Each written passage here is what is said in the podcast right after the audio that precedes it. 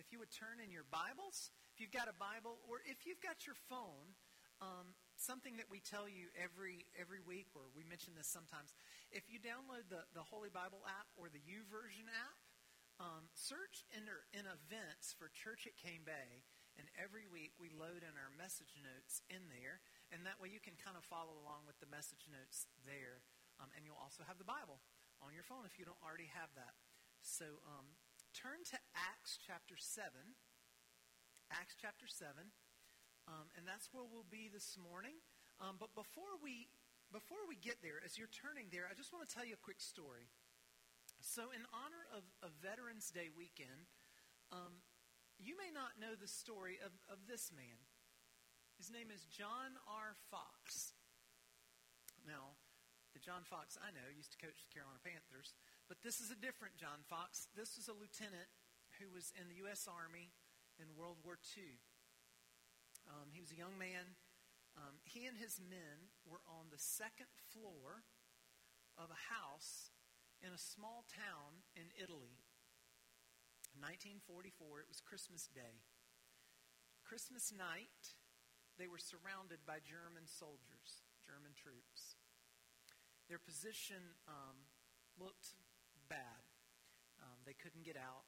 The German soldiers outnumbered them a lot, and he and I think it was six men were at this position. And so, um, at one point, he decided to call in artillery fire on his own position um, because he knew that by doing that, it would it would defeat the Germans who were advancing and it would slow them down.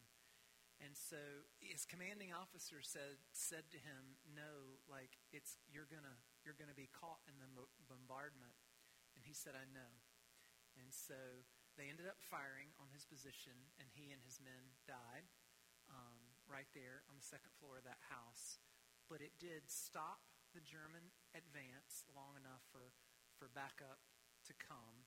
Um, and so, so in 1997, Fox received um, the Medal of Honor from the President of the United States. He and the six men who were with him were the first and only African American soldiers in World War II to receive the Medal of Honor.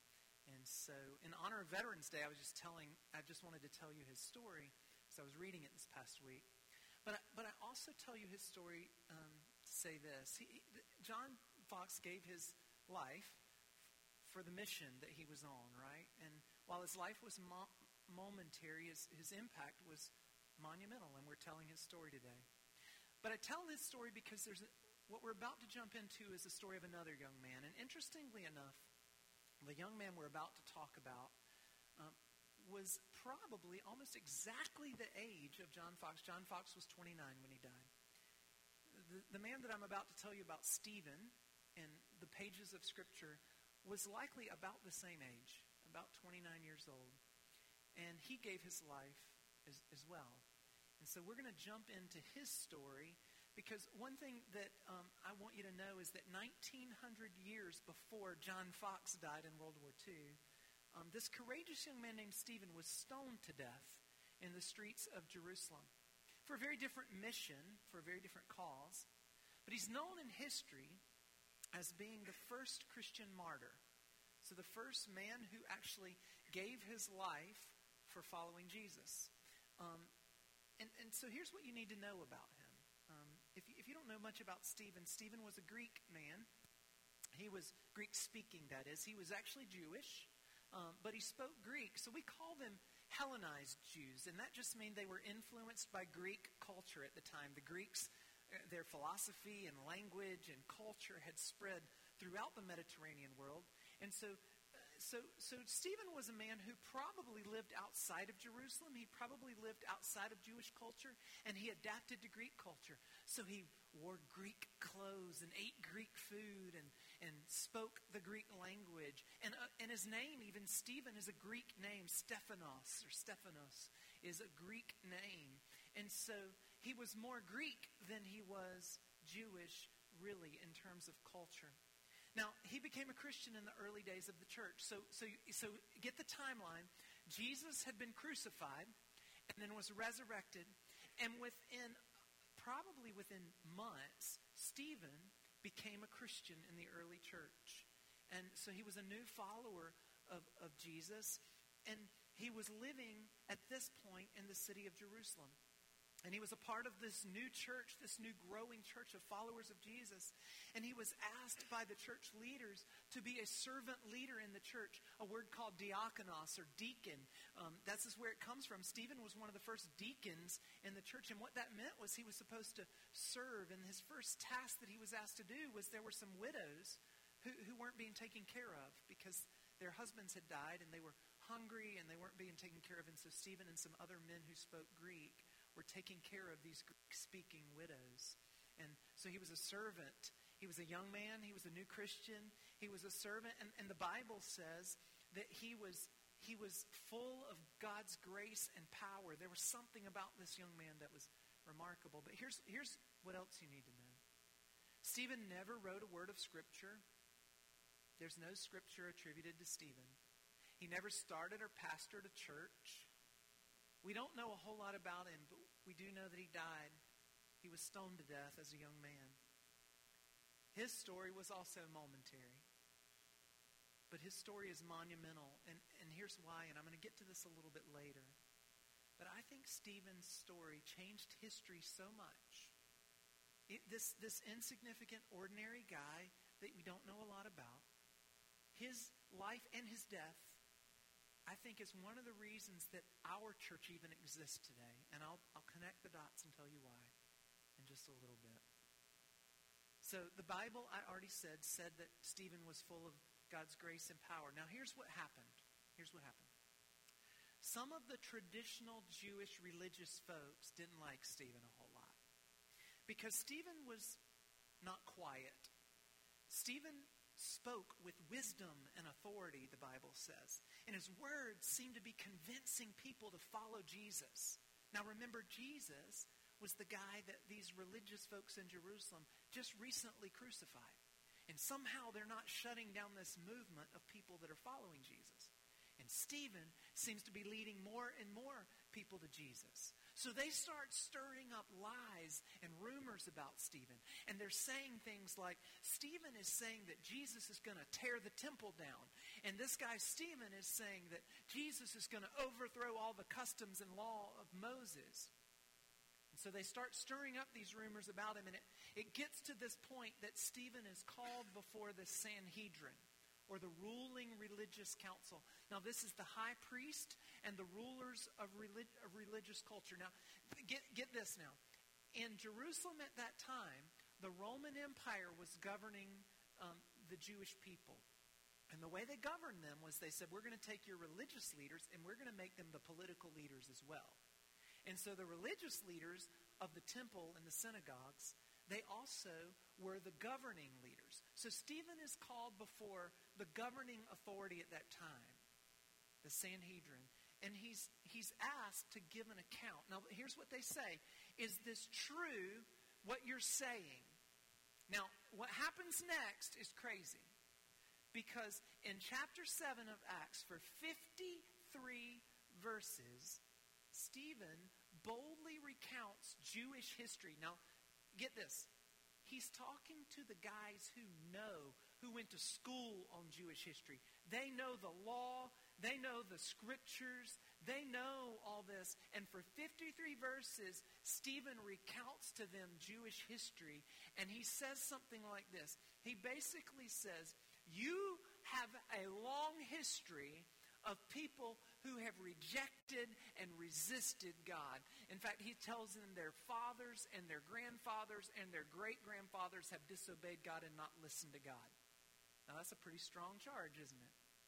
And then he goes on to tell them this. He finishes by saying, Not only have you not listened to God, and your ancestors have not listened to God, but you actually, you've rejected God's messengers. In fact, you murdered and killed his greatest messenger, the Messiah, Jesus. You murdered him. And he was the Son of God. Now, here's what you need to know. If Stephen's goal was to defend himself and get out of this room, he does a really bad job. Are you with me? Like his defense is terrible because he basically looks at them and, and, and tells them that They are against God, and they're the religious leaders.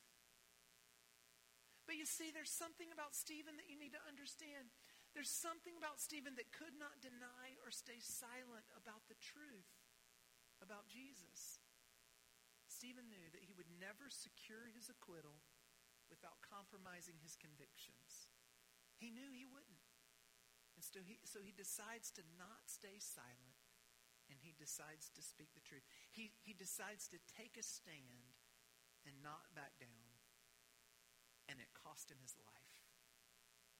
Now, here's, here's what I want to start by telling you if you're taking notes is this following Jesus is not safe. Okay? It's not safe. Now, you may go, well, I know, but but following Jesus means that I'm, God's going to bless me and provide for me and protect me. Yeah, yeah, in some ways, that is true. Listen, God's ultimate priority is not protecting your safety and your comfort and your ease. That's just not his ultimate priority. And that may be news for you, and you may go, well, well wait a minute. Then, so following Jesus means that it may cost me my life. Yes, now, I know we live in the freest, safest country in the world. I understand that. But listen, if you read the pages of Scripture and you understand the story of Stephen, listen, God's primary mission is not protecting your safety. That's just not what it's about. There's a greater story and a greater mission at stake than making your life safe or easy. And that's where we pick up Stephen's story in chapter 7, verse 54. I want you to follow along and look.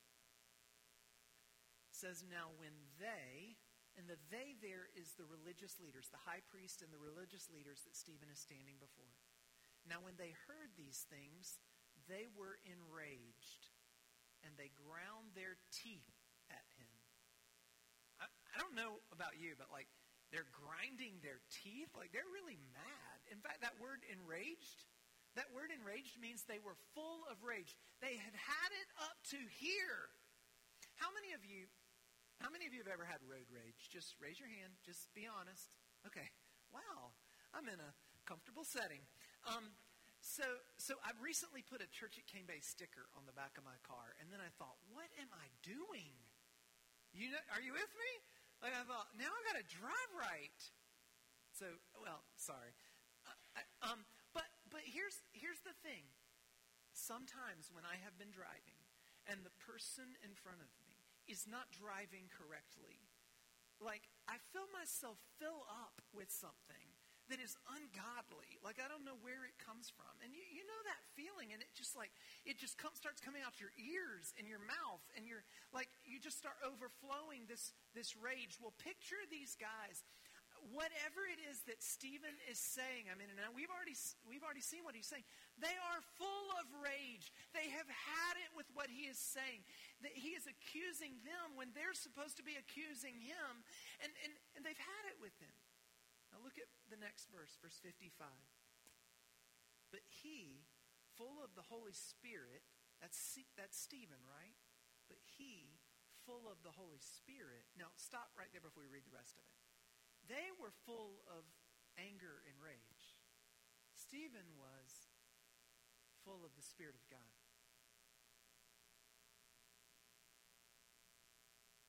And look, says he gazed into heaven and he saw the glory of God and Jesus standing at the right hand of God.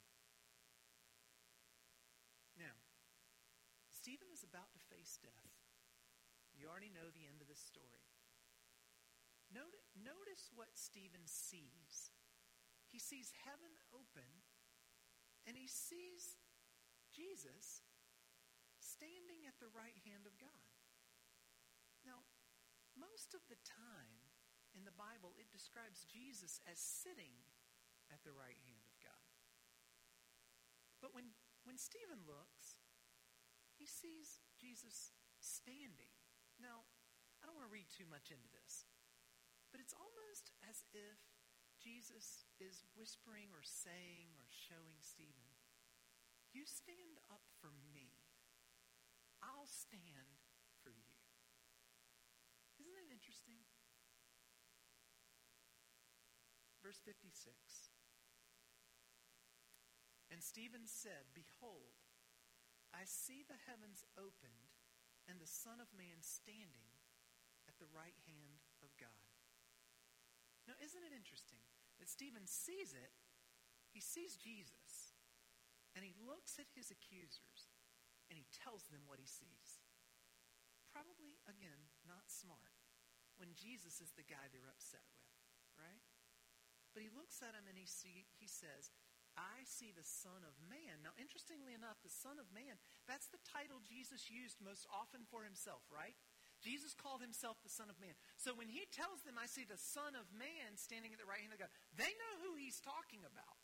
And basically, he's saying, This guy, the Son of Man that you killed, rose from the dead and is standing at a place of authority over you right now beside the God, the creator of the heavens and the earth. And when he says that, look at what they do. Verse 57 But they cried out with a loud voice and stopped their ears and rushed together at him. This is a crazy scene. Picture it with me for just a second. It's like a mob scene, but in fact, this is not really a mob. These are supposed to be the governing authorities. This is like testifying before Congress.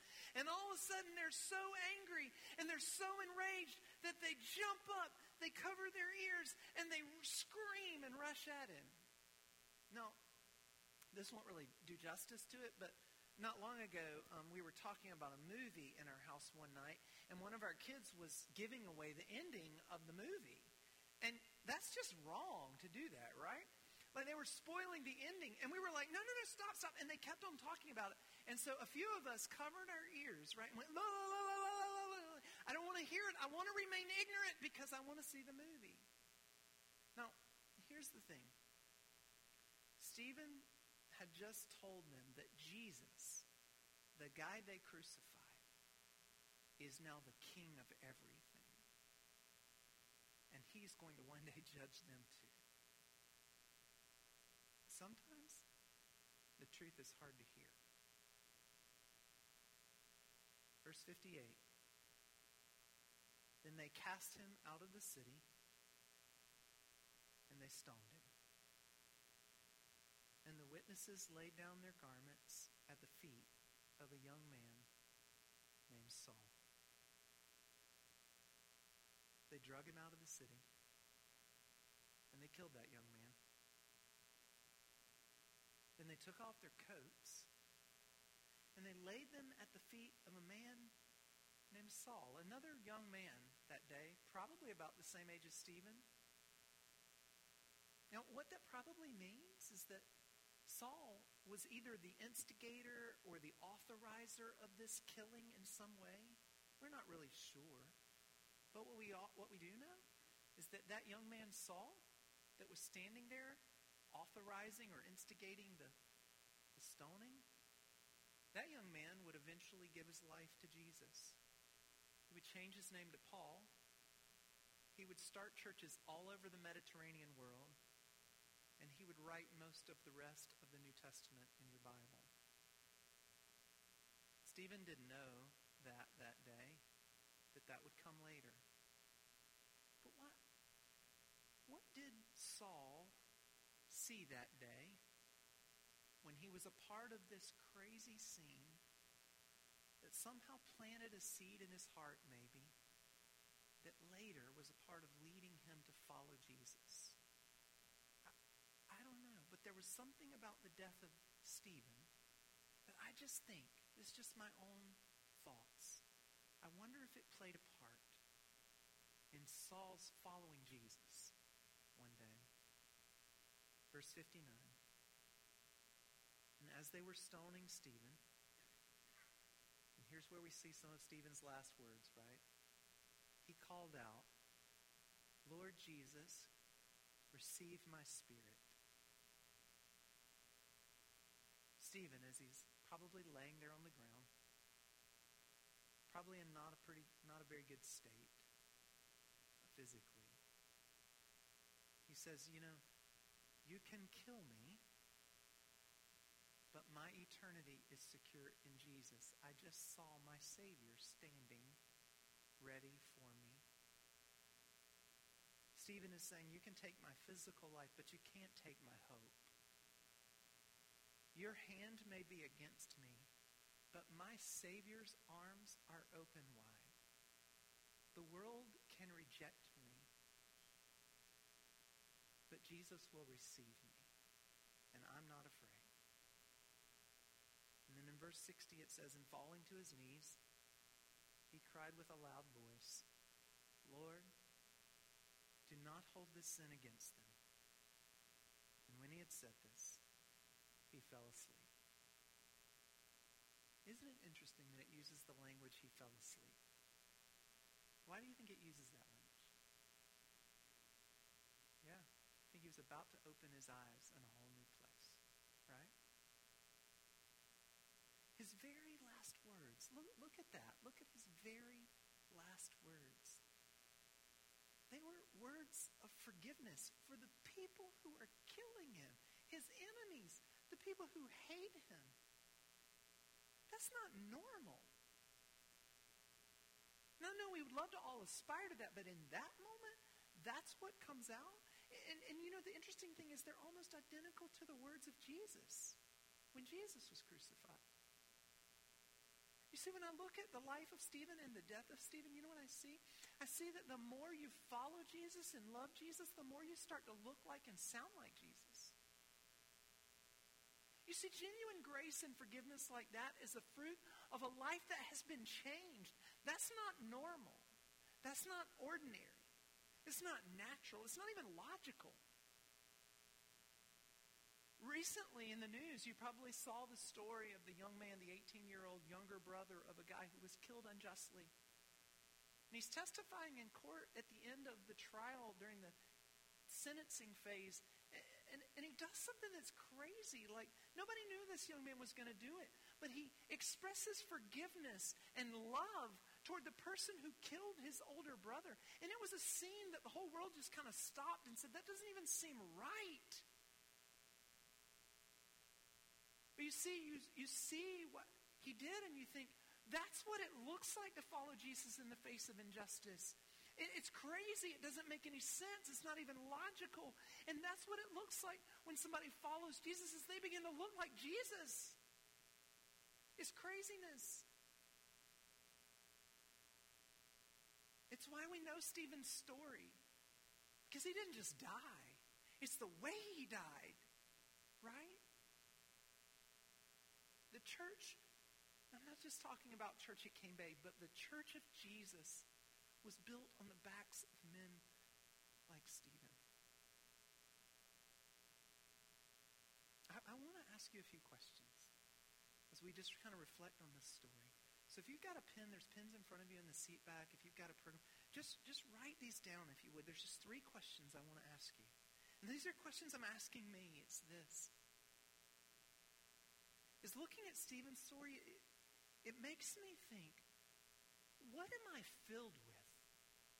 Like, what am I filling myself with? Because there's a very clear distinction in this story. There's a very clear distinction between the religious leaders who are filled with jealousy and anger and pride and revenge, and it comes out in violent ways, right? And, and then it says Stephen is filled with grace and power, and he's full of the Holy Spirit. And what comes out is truth and love and forgiveness in his darkest moment. Like, here's the thing what do you get when you squeeze a lemon? Lemon juice? Yeah, okay, you're, you're. What do you get when you squeeze you? Uh, I don't, like, you know what I mean. Stephen and these religious guys are in one of the diffi- most difficult moments of their lives, right? Stephen, it is his, his darkest hour. He is being squeezed. He's under tremendous amount of pressure. He is about to die. The religious leaders for whatever reason, they are feeling the threatening pressure of what Stephen is saying about Jesus. And they're both being squeezed at this moment. And something comes out of the religious leaders that is ungodly. And something comes out of Stephen that is incredibly godly. What is the difference? What they're filled with. You see, here's the thing that I would ask you is on a daily basis, we get to choose what fills us. We're like sponges. We take in so much stuff. We're soaking and absorbing so many things. This is why we say it's so important to immerse yourself in the Word of God and what God says every day. Like, take it in, absorb it. Jesus did, and then when he was tempted, what came out? The Word of God came out. This is why I understand that when you are immersing yourself in, around in, in community of people who love Jesus and are following Jesus and they're holding you accountable and praying for you and learning together with you, whether that's in a missional community or in a huddle. See, when you immerse yourself in that, when, when life gets tough, and it will, what will come out? But see, likewise, if you're immersing yourself in all the things the world says will fill you up, listen, if you're filling your mind and your heart with things that are not of Jesus, when life gets hard, when you get squeezed, what is going to come out? All the things that are not of Jesus. What are you filling yourself with? Because in moments like this, it matters a whole lot. The second question I, I began to think about this week is what if the story that you're living out is not really about you? Now, I know that might even sound like a fair question, but think with me about this for just a second. When I read the story of Stephen, my first thought is, why didn't God rescue Stephen? I, I don't know if you think that when you first read the story, but Stephen was full of faith. He, he was full of grace and, and power. He was a servant. He was a leader. He was young. He was filled with promise and potential. Why would God let a man like that suffer such a horrible fate and at such a young age? Like, why? I don't know all the answers to that, but, but what if the story isn't really about Stephen? You see, Stephen might have even realized this. Because the very last words he speaks, he says, Lord, don't hold this sin against them. He's thinking about them. The people who are, he should be so angry with. His very last words are about them. You know, Stephen really didn't know what would be next after he died, right? He had no idea. It's likely that Stephen may not have even known who Saul, that young man that was there that day, that after they stoned him, they laid down the coats in front of him. It's likely that Stephen may not have even known who he was. I, I'm not sure. But he certainly didn't know the next chapter in the story. Because if you read the rest of the book of Acts, it's about, it's mostly about that young man named Saul, right? See, Stephen didn't know, or Stephen didn't even get to see the next chapter in the story, really. But oh, there was a next chapter. And Stephen didn't get to play a role in that, not physically, right? But Saul did. You see, here's, here's why I point that out. It's not really your story that you're living out. I know that's what the world tells you, and I know that's what you might want to think sometimes, but what if it's not your story? What if you're playing a part in God's story and it's way bigger than you? And it's about other people and what God's doing in their lives. Like, you may not understand, and I may not understand why God allows us to face certain things and not have certain things and walk through certain circumstances. And I don't understand why God allows people to die at young ages and face the things they face. But what is what if, could it be that how you and I respond as followers of Jesus in the toughest moments and darkest days of our life, what if those, the way we respond, has a greater impact on those watching you than anything else? Could it be that being a follower of Jesus who somehow has joy and peace and hope and love and forgiveness in the midst of the most awful injustice and circumstances points people to Jesus more than having a life of ease. What if? You see, God can use your life, your death, and even your pain in ways that you may not understand. But here's what I know you will either live for God's glory or for your own glory, but you cannot live for both. Story really isn't just about you? The third question I want to ask you is this Is Jesus worth it? Because I look at this story and I think, gosh, he could have been silent. He could have just not said those things. He could have backed down. He could have retreated. He could have saved his own life, so to speak. Stephen was the first of many people who would give their lives for the sake of the gospel. You may know that 11 out of the 12 disciples ended up being killed for following Jesus because they weren't silent. Millions of followers today, today around the world in places that aren't nearly as safe and free as where we live, they're risking their lives by following Jesus and by pointing other people to follow Jesus. You know what's interesting, though? When Jesus gave his life on the cross, his very last words were words of forgiveness. Because when Jesus died, he was saying, You are worth it. You're worth it. I guess the question for us is Is he worth my life? You see, I really believe there's no greater reason in living there's no greater reward in dying than Jesus. We'll all face our last breath when we fall asleep, right? We don't know when that is. It could be today. We don't know.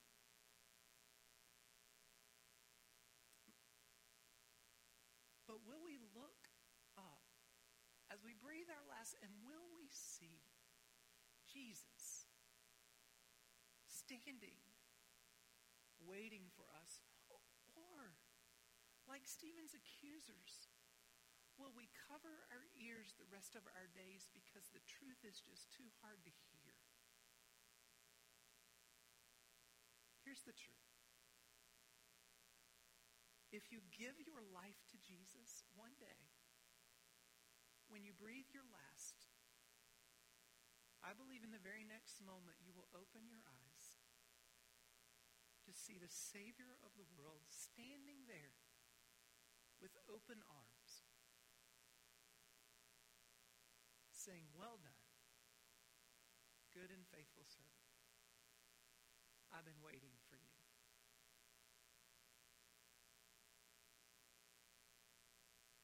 Would you stand up with me?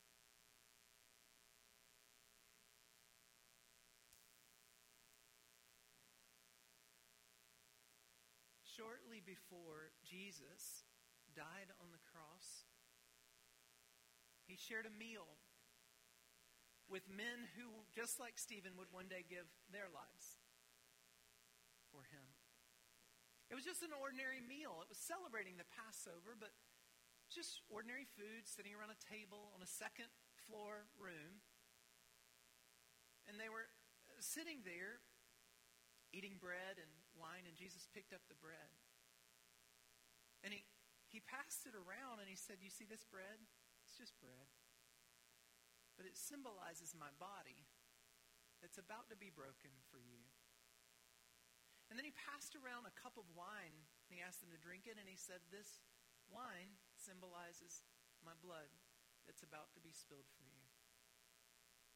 And that night, I don't think they fully got what was about to happen. I don't think they fully understood why Jesus was going to have to die to make us right with God and to give us forgiveness. But now you and I are on the other side of that. And we look back at that event and we look at Jesus' death and his resurrection. And we see this that all the hope, all the peace, all the satisfaction, all the significance you could ever find is found in Jesus. That's where real freedom is. That's where new life is. That's where hope that one day when we breathe our last, we will be with him forever. He's worth it. He's worth it. Today, in our response time, there's four tables set up around the room with communion, little pieces of bread and cups of juice. I'm going to ask you to do this. Whenever you're ready, you can go and take communion and you can just take it and go back to your seat. And as you do, you're remembering and reflecting on the fact that you are free and forgiven because God's own Son died in your place. Now, the thing is, for some of you, maybe as you take communion this morning, it may be the first time you've ever said, Jesus, you're worth it to me. Yes, I receive you, Jesus. I know I need you, and I want to follow you the rest of my life. And maybe that's what you're saying when you take communion today. Maybe you, say, I'm not ready to do that, and that's okay. You don't have to do it. You, you, you can pray and, and talk to God and, and stay right where you are. I'll be at the back of the room, and if you want to come and ask me questions and talk to me, you're welcome to come. I'm going to pray for us, then you take communion whenever you're ready, okay? God, thank you for men like Stephen who followed Jesus, and then their life began to look like Jesus. And that they gave up everything for the sake of your mission and your message. I just know that there were people standing there that day who saw Stephen die, who realized that Jesus is who he says he is. God, I just, I think it even planted a seed in the heart of Saul, who one day would plant churches, who would reach a Gentile world of which I'm a part. God, I thank you for Stephen's story. I even thank you for Stephen's death. I pray that I would live my life in a similar fashion. God, I thank you most of all for the one for whom Stephen died, for Jesus. Because it's because of Jesus that Stephen now lives and that I can live too.